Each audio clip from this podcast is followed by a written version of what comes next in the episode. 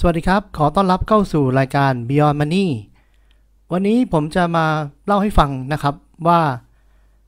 Warren Buffett สอนอะไรเราบ้างจากการประชุมผู้ถือหุ้นของ Berkshire Hathaway ประจำปี 2020 งานได้จัดเมื่อคืนตอนช่วงประมาณตีสามนะครับ ในงานก็จะมีทั้ง Warren Buffett และนาย Greg Abel ซึ่งเป็นผู้บริหารสูงสุดของส่วนงานที่เป็น non insurance นะครับ ปีนี้ ชาลีบังเกอร์ไม่ได้บินมาร่วมในงานสัมมนาด้วย เนื่องจากบรเฟดคิดว่าจะมีความเสี่ยงมากเกินไป ถ้าทางชาลีบังเกอร์ต้องบินจากแคลิฟอร์เนียมาที่โอมาฮานะครับ เพื่อขึ้นเวทีและพูด แล้วก็บินกลับนะครับในช่วงสถานการณ์วิกฤตโควิด -19 ก็เลยตัดสินใจให้ทางเกรกอาเบลขึ้นพูดด้วยกัน 2 คนนะครับ ก็วันนี้ผมจะมาเล่าให้ฟังอยู่ทั้งหมด 5 ข้อนะครับ ที่ผม ได้นั่งฟังนะครับเมื่อคืน แล้วก็รวบรวมมา เพื่ออยากให้เป็นความรู้กับนักลงทุนทุกท่าน เรามาข้อที่ 1 กันเลยแล้วกันนะครับ ข้อนี้บริษัทเฟดบอกว่า การลงทุนนะครับเราต้องรู้จักคำว่านายตลาดนายตลาดก็คือบัฟเฟตยกตัวอย่างว่า ถ้าเรามีที่ดินผืนหนึ่งนะครับ มีขนาด 168 เอเคอร์นะครับ ที่นี้นะครับเราก็ใช้สำหรับการปลูกผักและผลไม้ของเรา วันหนึ่งนะครับก็มีชายคนหนึ่งนะครับ มาซื้อที่ดินติดกับเราเลย แล้วก็มีขนาดพื้นที่นะครับ ความกว้างความยาว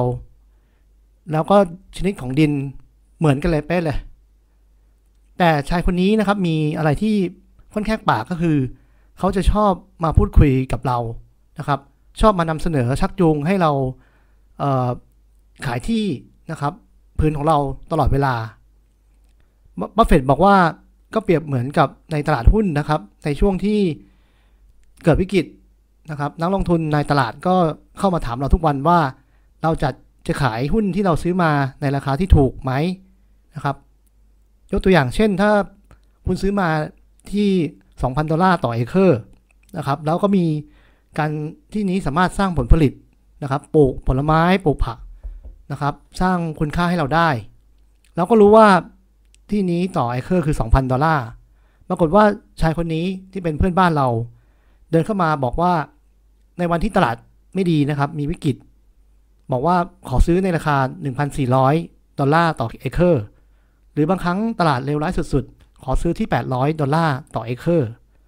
คำถามคือ เราเป็นนักลงทุนเราจะต้องขายไหม สิ่งที่บริษัทแนะนำก็คือว่า เราไม่ควรขายถ้าเรารู้ว่า มูลค่าที่ดินเราต่อเอเคอร์อยู่ที่ 2,000 เหรียญเราก็ไม่ควรจะสนใจ ถ้าในสถานการณ์ที่ตลาดไม่ดี ราคาปรับลดลงไปตามข้อเสนอของเพื่อนบ้านเรา ให้เรามองว่าธุรกิจสามารถที่จะสร้างไรายได้ให้เราในระยะยาวได้มากน้อยแค่ไหน มูลค่าของธุรกิจคือเท่าไหร่ อันนี้ก็เป็นสิ่งสำคัญที่ทำให้นักลงทุนสามารถถือหุ้นในระยะยาวได้ แตกต่างจากนักเก็งกำไรที่ทุกครั้ง ถ้ามีการราคาตกลงไปจากต้นทุนของเราเยอะๆ ก็จะเกิดการตื่นกลัวและรีบขายหุ้นทิ้งไปทำให้หลายๆ ครั้งพลาดโอกาสในการลงทุนระยะยาวและเป็นผู้ชนะ สร้างหุ้นที่มีผลตอบแทนได้หลายสิบเท่า ข้อที่2บอลเลนเฟดสอนให้เราเกล้าคิดนะครับในการตัดสินใจซื้อหุ้นและที่สำคัญคือกล้ายอมรับผิด เมื่อเราตัดสินใจซื้อหุ้นไปแล้ว แต่ปรากฏว่าไม่เป็นไปอย่างที่เราคิดบัฟเฟตยอมรับว่าในปี 2016 ที่เขาเริ่มทยอยทำการซื้อหุ้นสายการบินที่มีขนาดใหญ่ที่สุด 4 แห่งในอเมริกา ได้แก่ Delta Airlines Southwest Airlines United Airlines และ American Airlines ทั้ง 4 สายการบินนะครับ มีรายได้รวมกันมากถึง 80%ของรายได้ทั้งหมด ในอุตสาหกรรมการบินในประเทศอเมริกาบัฟเฟตบอกว่าตอนที่ลงทุนเขาคิดว่าลงเงินไปประมาณ 7,000ถึง8,000 ล้านดอลลาร์สหรัฐ คิดว่าน่าจะสร้างผลตอบแทนได้อย่างน้อยๆ ก็ 1,000 ล้าน แต่ปรากฏว่าตอนโควิดมาทำให้มุมมองของบอลเฟตเปลี่ยนไปอย่างสิ้นเชิงบัฟเฟตมองว่าต่อให้ธุรกิจกลับมาที่ capacity 70-80%มีลูกค้ามาใช้บริการในขนาดนั้น บัฟเฟตก็ยังมองว่าจำนวนเครื่องบินก็ยังมีมากเกินไปในแต่ละสายการบิน ก็บัฟเฟตคงมองว่า การเดินทางจะไม่เหมือนเดิม นักลงทุนหลาย ๆ คนอาจจะยังมีความกลัวในช่วงปี2ปีแรก เดินทางน้อยลงนะครับ สายการบินในเมื่อมีจำนวนเครื่องบินเท่าเดิม แต่มีดีมานการใช้งานน้อยลง แน่นอนรายได้ก็ต้องตกลง อีกส่วนหนึ่งที่บัฟเฟตเน้นก็คือว่าเขามองว่าสายการบินทั้งหมด ตอนนี้ขอความช่วยเหลือจากรัฐบาล บางแห่งก็ขอเงินกู้หลักหนึ่งหมื่นล้านดอลลาร์สหรัฐ เพื่อมาใช้เป็นทุนหมุนเวียน ให้ธุรกิจสามารถดำเนินไปได้ ในเมื่อในอนาคตถ้าธุรกิจกลับมาเป็นเหมือนเดิมนะครับสภาวะปกติ บริษัทเหล่านี้สายการบินเหล่านี้ก็ต้องใช้เงินรัฐบาลนะครับบัฟเฟตเลยมองว่าในอีก 2-3 ปีข้างหน้า ธุรกิจสายการบินไม่น่าจะดีแน่นอนทำให้ Warren Buffett กล้าที่จะตัดสินใจขายหุ้นทั้งหมด ใน4สายการบินทั้ง 4 แห่งนี้ ทิ้งไปเลยในเดือนที่แล้วนะครับ ด้วยเงินได้เงินมาทั้งหมด 6,500 ล้านดอลลาร์ถามว่าขาดทุนไหมบอลเลฟเฟตยอมรับว่าเขาขาดทุน แต่เขาต้องตัดสินใจที่จะรักษาผลประโยชน์ให้ผู้ถือหุ้น เพราะมองว่าธุรกิจไม่น่าจะดีเหมือนเดิมแล้ว เมื่อเทียบกับตอนที่เขาตัดสินใจ อีกข้อหนึ่งที่บัฟเฟตยอมรับว่าเป็นการตัดสินใจผิดก็คือ การที่ไปลงทุนซื้อหุ้น Occidental ซึ่งเป็นบริษัทน้ำมัน ในช่วงนั้นราคาน้ำมันอยู่ที่ประมาณ 50-60 ดอลลาร์ แต่ในช่วงนี้นะครับอย่างที่ทุกท่านทราบ เดือนที่แล้วนะครับ สัญญาตลาดน้ำมัน WTI ล่วงหน้าของเดือนพฤษภา ติดลบไป 30กว่าดอลลาร์ทำให้บริษัทน้ำมันขาดทุนแน่นอนบัฟเฟตก็เริ่มเตรียมใจไว้แล้วว่า ถ้าสถานการณ์น้ำมันยังเป็นติดลบหรืออยู่ในระดับ 20 ดอลลาร์ ยังไงก็ขาดทุนนะครับ เพราะว่าต้นทุนของบริษัทน้ำมันโดยเฉพาะในอเมริกา น่าจะอยู่ที่ประมาณ 30ดอลลาร์ ตราบใดที่น้ำมันยังต่ำกว่าราคานั้น แน่นอนบริษัทน้ำมันต้องขาดทุน อันนี้บัฟเฟตก็ออกมายอมรับเหมือนกันว่า เขามีโอกาสที่ตัดสินใจผิดในการลงทุนหุ้น Occidental ข้อนี้ทำให้ผมเรียนรู้ว่า การที่เรากล้าตัดสินใจ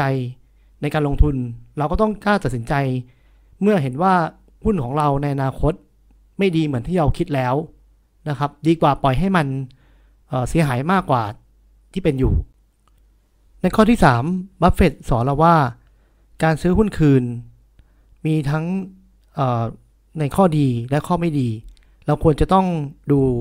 ธุรกิจด้วยว่าความตั้งใจของ บริษัทและผู้บริหารในการซื้อหุ้นคืนเป็นอย่างไรบ้าง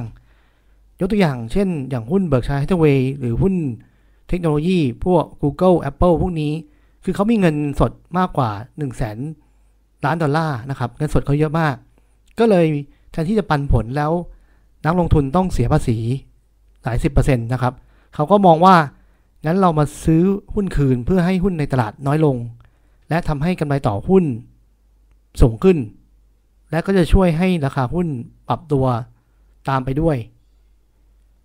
การทำอย่างนี้ถ้าบริษัทมีเงินสดเหลืออยู่เยอะ ก็ค่อนข้างโอเคคำว่าเหลืออยู่เยอะนักลงทุนอาจจะต้องดูว่า หลังจากที่ทำการซื้อหุ้นคืนแล้ว เงินสดเมื่อเทียบกับสินทรัพย์ทั้งหมดเหลืออยู่มากน้อยแค่ไหน บางบริษัทบัฟเฟตสอนเราว่า การซื้อหุ้นคืน ผู้บริหารบางครั้งก็ซื้อหุ้นคืนเยอะเกินไป อย่างเช่น หุ้นโบอิง ท่านอาจจะลองไปดูนะครับว่า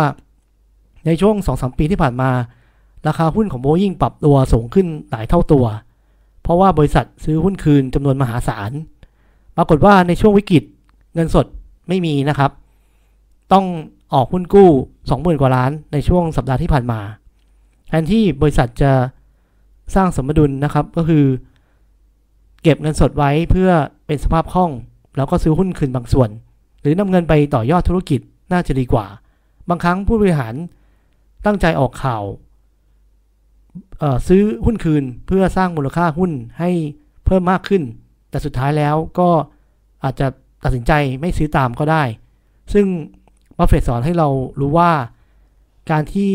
เราจะมองบริษัทในการซื้อหุ้นคืน ต้องมองหลาย ๆ มุมนะครับ มีทั้งมุมดีและมุมไม่ดี อย่ามองเฉพาะว่า บริษัทนี้ประกาศซื้อหุ้นคืน แน่นอนหุ้นจะขึ้น เราต้องรีบเข้าไปเก็งกำไร เมื่อนั้นคุณอาจจะตกหลุมพรางของการลงทุนก็ได้ ยกตัวอย่างเช่น แบงก์เมืองไทยนะครับ ในช่วง 2 เดือนที่ผ่านมา มีประกาศว่าจะซื้อหุ้นคืนคืนหลายหมื่นล้านนะครับ ปรากฏว่าผ่านมา 1 เดือนบอกว่าไม่ซื้อละนะครับ เพราะว่าอยากจะเอาเงินไปช่วยสภาพคล่องธุรกิจ และช่วยลูกค้าเขามากกว่า การซื้อหุ้นคืนนะครับ ถ้าบริษัทไม่ทำก็ไม่ได้ผิดกฎหมายอะไร เพราะฉะนั้น นักลงทุนอย่าซื้อหุ้นคือซื้อหุ้นเพียงเพราะว่า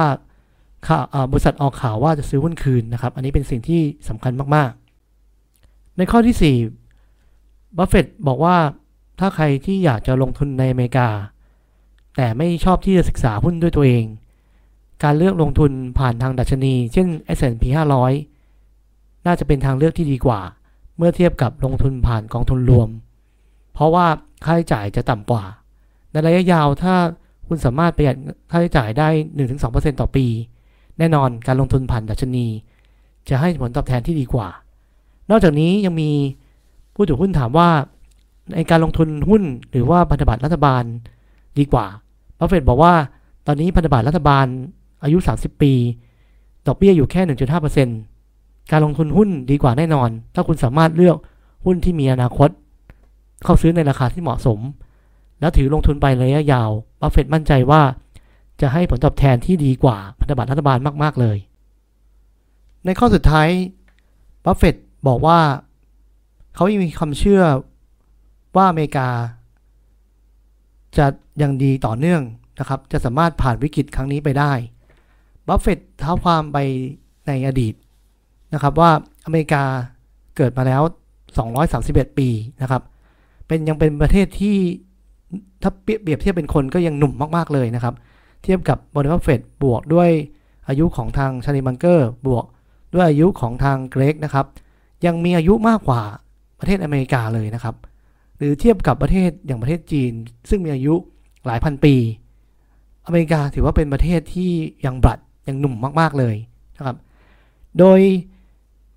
อเมริกาสร้างฐานะของประเทศนะครับ จากสถิติ ในปี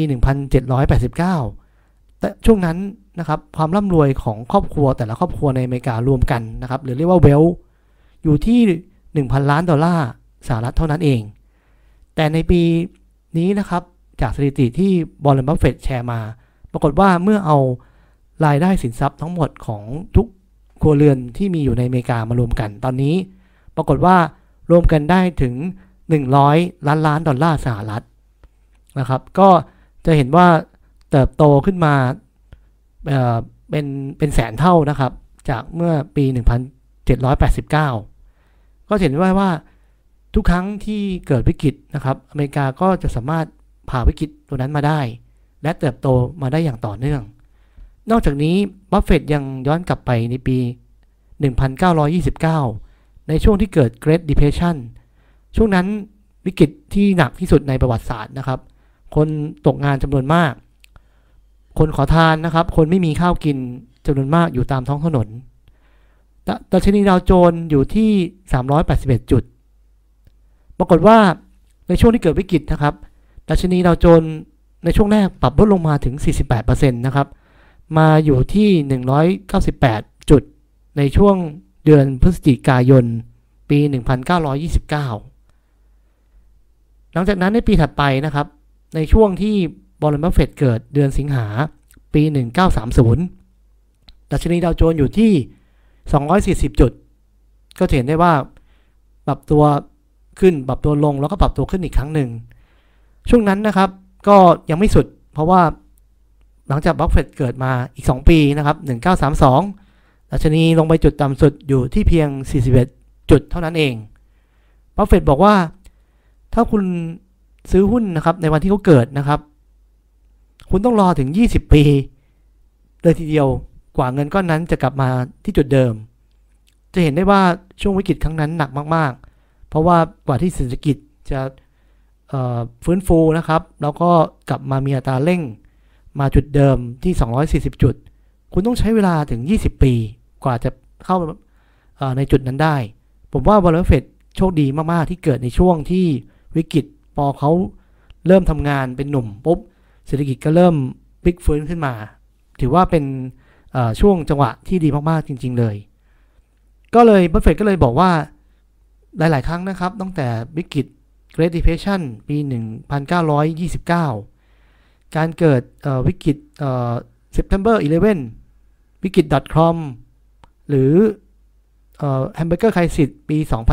2009 แล้วก็มาครั้งนี้ บัฟเฟตมั่นใจว่าอเมริกาจะผ่านวิกฤตครั้งนี้ไปได้ แม้ว่าจริง ๆ แล้วถ้าถามว่าบัฟเฟตว่าจะจะจบเมื่อไหร่นะครับเหตุการณ์ไวรัสโควิด -19 บัฟเฟตก็ตอบว่าไม่รู้ แต่เขามั่นใจว่ายังไงก็ต้องจบ และอเมริกาก็จะผ่านจุดนี้ไปได้ และเศรษฐกิจอเมริกาก็จะพลิกฟื้นและกลับมายิ่งใหญ่เหมือนเดิมนะครับบัฟเฟตใช้คำว่า bet on America ก็คือว่าถ้าใครที่อยากจะ ลงทุนนะครับบัฟเฟตก็ยังมีความเชื่อว่าลงทุนอเมริกาในอเมริกา จะสร้างความร่ำรวยให้กับนักลงทุนได้ดีที่สุดเป็นอันดับต้นๆของโลก อันนี้คือความเชื่อส่วนตัวของบริษัทบัฟเฟตนอกจากนี้บัฟเฟตยังมีผู้ถือหุ้นถามว่า แล้วในช่วงที่ผ่านมาที่ Berkshire Hathaway มีเงินสดมากถึง 137,000 ล้านดอลลาร์ไอ้เงินก้อนเนี้ยตลาดมองว่า มันเยอะเกินไปทำไมไม่ซื้อธุรกิจบัฟเฟตบอกว่าเขาตั้งใจที่จะซื้อธุรกิจที่มีขนาดใหญ่มากกว่า 50,000 ล้านดอลลาร์ขึ้นไป อยากจะซื้อในช่วงที่เกิดวิกฤตตอนเดือนมีนาเดือนเมษา แต่ปรากฏว่าเขายังไม่เจอธุรกิจที่น่าสนใจที่จะซื้อ แล้วก็ตอบอีกว่าไอ้เงินหนึ่งแสนสามหมื่นเจ็ดพันล้านดอลลาร์อันนี้จริงๆแล้วไม่ใช่เงินที่เยอะ เพราะว่าเขาเตรียมไว้สำหรับในกรณีที่เกิด worst case scenario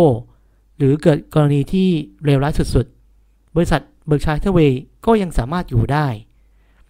บัฟเฟตมองว่าวิกฤตครั้งนี้ไม่ใช่ธรรมดานะครับที่เกิดแล้วจบไป วิกฤตครั้งนี้น่ากลัวตรงที่ว่าไม่รู้ว่าจะมีวัคซีนหรือยามาแก้ได้เมื่อไหร่ แล้วก็ไม่รู้ว่าเหตุการณ์จะกลับมาเป็นปกติอีกเมื่อไหร่ เพราะฉะนั้นเงินก้อนนี้นะครับ เงินสดก้อนนี้ วอร์เรน บัฟเฟตไม่ได้มองว่าเยอะนะครับ ก็ผมในฐานะนักลงทุนก็มองว่าห้าข้อที่บัฟเฟตสอนเราในวันนี้ จริง ๆ แล้วจะมีอีกหลายข้อนะครับ ผมสรุปที่สำคัญสำคัญมาให้ทุกท่านฟัง ถ้าทุกท่านอยากจะฟังเวอร์ชันเต็มที่มีความยาว 4 ชั่วโมงครึ่ง สามารถ search ใน YouTube ก็ได้นะครับ Berkshire Hathaway Annual Meeting 2020 วันนี้ผมไปคิดว่า